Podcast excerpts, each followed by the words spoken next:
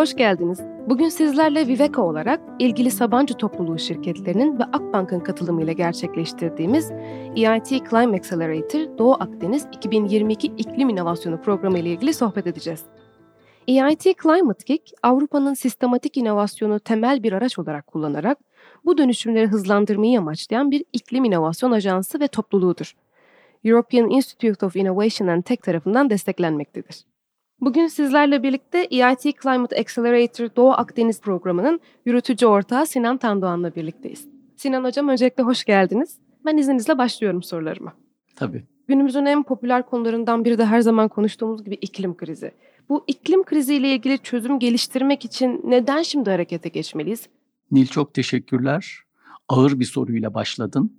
Bu konuda aslında çok konuşuluyor ve fikir üretiliyor. Kısaca özetlemeye çalışalım. Bugün geldiğimiz noktada dünyada büyümenin beklenen etkilerinin yanında beklenmeyen etkileri dört önemli konuda sürdürülebilir olmayan bir dünyaya doğru gitmemizi e, yol açıyor. Bunlar da doğal kaynakların azalması, iklim değişikliği, küresel kirlilik ve küresel eşitsizlik olarak tanımlanabilir. Birincisi yani teknolojik ilerleme sonucunda yeni ürün sunmanın bir bedeli var. Bu bedelde doğal kaynakların aşırı tüketilmesi. Bu sorunlar birbirleriyle ilişkili, birbirlerini besleyen sorunlar olarak ortaya çıkıyor. Ve en bize yakın bir şekilde tehdit eden sorun iklim değişikliği olarak görülüyor. İklim değişikliğini bir gün aniden her şeyin değişeceği şeklinde değil, olanların daha fazla ve daha sık olması, kötü, olumsuz koşulların sıklığının ve şiddetinin artması olarak görürsek o zaman zaten iklim değişikliğine başlamış durumdayız. O yüzden şu anda çözüm üretmek, şu anda farkındalığı artırmak çok önemli. Onun için de buradayız bugün. O zaman şu şekilde söyleyebilir miyiz aslında? Bir saniye bile vakit geçirmeden anda kalıp bu anın değerini bilerek hareket etmeliyiz. Evet, şimdi çok önemli. Gelecekten bahsediyoruz fakat gelecek şu anda yaşadığımız an diye düşünebiliriz. Onun için çok doğru söyledin. Şu an bir şeyler yapmamız lazım. Onun için de bunu birlikte, kolektif bir şekilde yapmak için yöntemler bulmaya çalışıyoruz. Aslında çözüm sürecinde çok fazla aktör var ve bu aktörlerin birbirleriyle olan ilişkilerini de değerlendirmek gerekir diye düşünüyorum. Sizce iklim kriziyle ilgili bu çözüm sürecindeki aktörlerimiz bizim kimler? Hani süreç içince birbirleriyle olan işbirliklerini nasıl değerlendirebiliriz? Evet. Bu da güzel bir soru. Aslında biz çözüm dediğimiz zaman hemen aklımıza gelen aktörler girişimciler oluyor. Fakat girişimcilerin yanında onları besleyen başka gruplar var. Beş grupta toplayabiliriz aslında. Bir mucitler var. Örneğin araştırmacılar, örneğin çözümü laboratuvarda ortaya çıkaranlar. E, girişimcilerden bahsettik. Girişimciler bu çözümleri pazara taşıyacak olan ve fırsatı değerlendirecek olan grup genç olabilir, yerleşik büyük firmalar olabilir fakat bunların tamamına girişimciler diyebiliriz.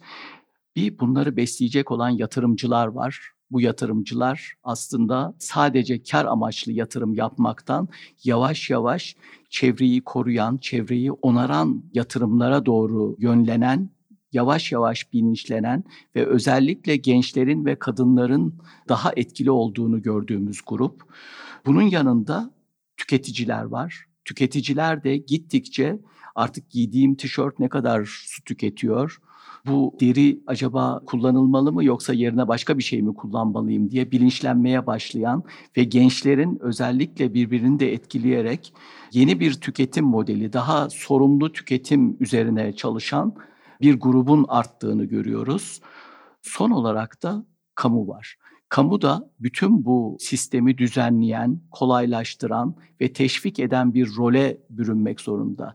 Eğer bunlar arasındaki etkileşimi artırabilirsek, yani firmaların karın ötesine bakmasını, tüketicilerin çevreyi destekleyen ürünlere yönelmesi, yatırımcıların da keza bu firmalara yatırım yapmasını sağlayabilirsek o zaman hızla ilerleyebiliriz diye olumlu bir şey söyleyebilirim.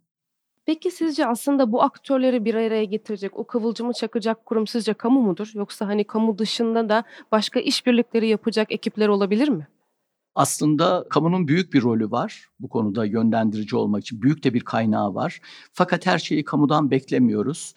Bunun yanında özel girişimler, özellikle firmaların yatırımcılarla ve tüketicilerle birlikte olabileceği programları ortaya çıkarmaları ve bu programların desteklenmesi, bu programlara kaynak bulunması, sosyal girişimlerin bunun içinde yer alması bize yeni bir yöntem olarak gittikçe artan yeni bir araç olarak ortaya çıktığını görüyoruz. Dolayısıyla buna benzer bir şekilde bu yaptığımız program iklim hızlandırıcısı programı buna iyi bir örnek sayılabilir. Burada kamu yok. Bir takım destekler var AB tarafından gelen. Fakat burada kaynağı tamamen özel sektörden sponsorluk şeklinde almaya çalıştığımız bir mekanizmadan bahsediyoruz. Sizin söylediklerinizde aslında benim en çok ilişkilendirdiğim kelime burada farkındalık. Bu farkındalığın kazandırılması için başka yapabileceğimiz şeyler var mı? Farkındalık enteresan bir konu. Evet, sıklıkla duyduğumuz bir kavram iklim değişikliği, iklim krizi, gelen tehdit. Bununla ilgili e, bütün toplum bir farkındalık kazandı ve kazanmaya devam ediyor. Fakat burada bir tehlike var. Farkındalıktan kanıksamaya giden başka bir yol var. Farkındalıktan sonra eyleme geçilmesini istiyoruz. Halbuki orada kanıksayarak zaten iklim değişikliği başımıza gelecek. Bunu da engel olmanın yolu yok diye kanıksamak aslında konunun biraz banal hale gelmesini de sağlıyor. Bunu engel olacak yöntemler geliştirmek lazım. Bu bahsettiğimiz iklim hızlandırıcı programı aslında bu tehdidi de azaltacak bir takım mekanizmalarla donatılmak zorunda. Şunu söylemek istiyorum. Burada tekrar şimdiye dönmek lazım. Çok ileride bir zamanda olacak tehditler için biz şimdi niye harekete geçelim sorusu sıklıkla soruluyor. Örneğin yatırımcılar, örneğin bankalardaki yatırım uzmanları diyorlar ki benim için önemli olan belli bir süre içinde kredinin geri dönmesi. Bu süre içinde Manhattan batacak mı? Batmayabilir. O zaman ben çok ilgilenmeyebilirim. Bu bir kanıksanma ve ileriye dönük şeyde bizim bir etkimizin olmayabileceği yanılgısını getiriyor. Bundan kurtulmak gerekiyor. Bunun içinde belki 7 sene içinde bir şey olmayacak ama biz daha uzun dönemli düşünmek zorundayız. Önümüzdeki nesilleri kollamazsak o zaman olacaklarla ilgili çok net resimleri görmeye başladık.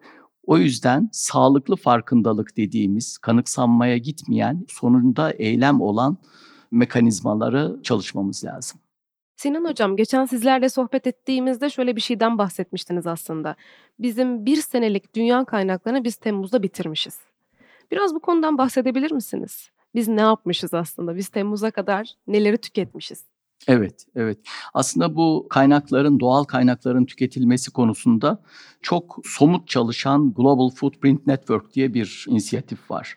Bu inisiyatif dünya ekosisteminin yıllık ürettiği doğal kaynağın tamamının 2001 yılının Temmuz ayında 29 Temmuz'unda bittiğini hesaplamış. Bu Türkiye için daha da erken bir tarih olarak görülüyor. Bu konuda da Erinç Yelden Hoca'nın bir çalışması var. O da aslında bütün dünya nüfusunun Türkiye gibi tüketmesi durumunda çok daha erken zamanda bir yıllık ürettiği doğal kaynağını dünyanın tüketileceğinden bahsediyor. Bu tabii biraz soyut bir tarih fakat bize bir şey söylüyor. Biz hep gelecekten ödünç alarak yaşamaya başladık. Sürdürülebilir gelecek diye söylediğimiz şey aslında zamanında ve geleceği tüketmeden refahı yükseltmek şeklinde düşünürsek onun için çalışmamız gerekiyor. O yüzden de doğal kaynakların korunması, kirliliğin azaltılması ve iklim değişikliğine karşı dayanıklılık kazanılması önemli. Burada dördüncü bir konu var. Bu konudan çok bahsetmedik. Bu da aslında dünyadaki eşitsizliğin teknolojiyle daha da arttığını gözlememiz. Ellerinde teknolojiyi kullanan Batı dünyası diyelim ve bunu kullanamayan, erişimi olmayan, hatta erişimi olması için gerekli elektriğe bile sahip olmayan dünya nüfusunun belki yüzde onu şu anda sanıyorum en son yüzde sekiz elektrik erişimi yok. %20'sinin temiz su erişimi yok. Bunlar olmadan teknolojinin getirdiği nimetlerden faydalanmak çok lüks o grup için. Eğer bu fark daha da açılırsa o zaman başka bir tehdit karşımıza geliyor. Bunun da örneklerini görmeye başladık. Şu anda dünyada 100 milyon zoraki göçmen var. Yani şartlardan ötürü göçmüş insan var. Bunun sadece kuraklık yüzünden 2040 yılına kadar 700 milyon yeni göçmen yaratılacağı çıkacağı ortaya düşünülüyor.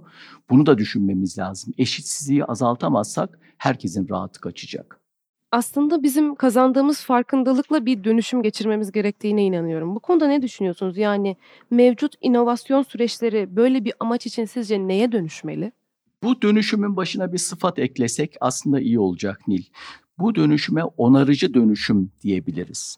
Büyüme odaklı ve tamamen yıkıcı üretim ve tüketim süreçlerinden onarıcı dönüşüme geçerken her şey farkındalıkla başlıyor demin senin de bahsettiğin gibi.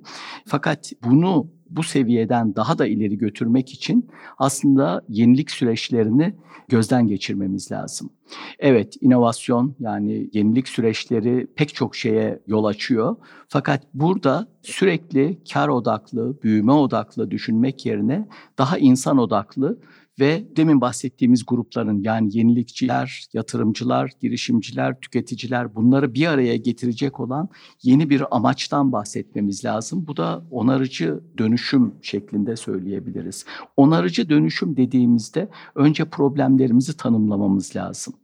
Bu tanımlama aslında işin içinde olanlar tarafından yapılmalı. Sadece akademisyenler ya da sadece kamu çalışanları değil, örneğin şirketler, örneğin tüketiciler, ve diğer topluluklar işin içinde olan hatanın ya da problemin yaşayan, doğrudan yaşayanların tanımladığı bir takım toplumsal zorlukları tanımlayıp bunları boyutlandırmamız ve ölçmemiz gerekiyor.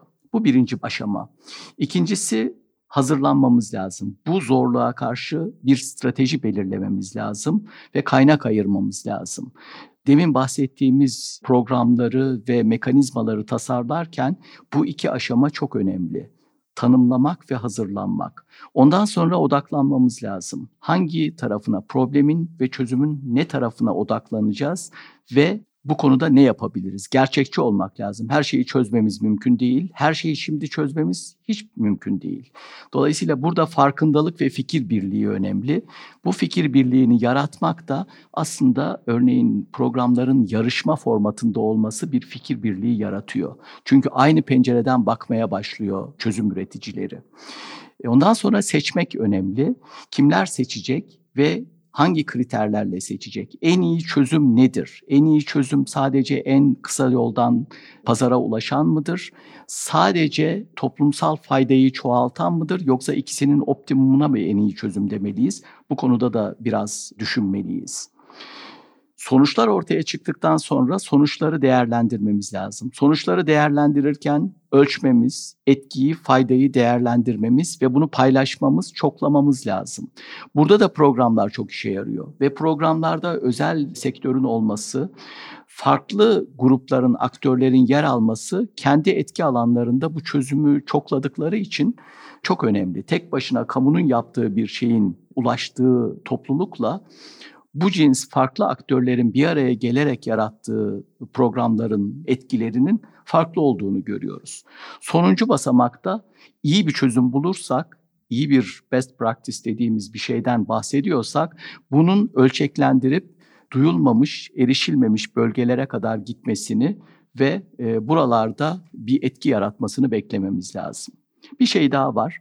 Bütün bu söylediğim her şey aslında kolektif öğrenme olarak nitelendiriliyor. Kolektif öğrenme sanıyorum 84 yılında Kolb diye bir psikiyatrist bu konuda e, çok iyi çalışmaları var. Ona bakılabilir David Kolb. O diyor ki deneyerek öğrenme ve bunu sürekli iyileştirme, test etme esas öğrenme biçimidir. Yani öğrenme bir süreçtir. Bilgi ise bu süreç içinde dönüşümden ortaya çıkan faydadır. Bunu programlarımıza uygulayabilirsek sadece sonuca değil, bu sonuç içinde ortaya çıkan bütün aktörlerin daha iyi bir yere gelmesi için çalışmış olabiliriz. Programımızın da esas amacı e, budur diye düşünüyorum. Sinan Hocam öncelikle bugünkü kıymetli paylaşımlarınız için çok teşekkür ederiz. Ben başka bir konuya daha değinmek istiyorum. 5 Haziran bugün Dünya Çevre Günü. 1972 yılında İsveç'in Stockholm kentinde yapılan Birleşmiş Milletler Çevre Konferansı'nda alınan bir kararla 5 Haziran Dünya Çevre Günü olarak kabul edildi. Öncelikle hepimizin Dünya Çevre Günü kutlu olsun. Ben birazcık da aslında konuya devam etmek istiyorum. EIT Doğu Akdeniz 2022 Program Merkezi, Türkiye olmak üzere bölgede bulunan teknoloji geliştiren startup firmalarıyla iklim krizinden etkilenen ihtiyaç sahiplerini bir araya getiren bir hızlandırma programıdır. Program boyunca özel sektör, kamu ve üçüncü sektör paydaşlarıyla ihtiyaç alanları keşfedilecek, kullanım vakaları geliştirilecek ve pilot uygulamalar yer alacaktır. Aktif rol almak isteyen paydaşları ve startupları Haziran ayında gerçekleşecek Meetup etkinliklerimize bekliyoruz. 17 Haziran'da İstanbul, 22 Haziran'da İzmir, 23 Haziran'da Ankara'da gerçekleşecek kayıtlarımıza katılabilirsiniz. Kayıt sayfamız için Viveka'nın sosyal medya hesaplarını takip edebilirsiniz.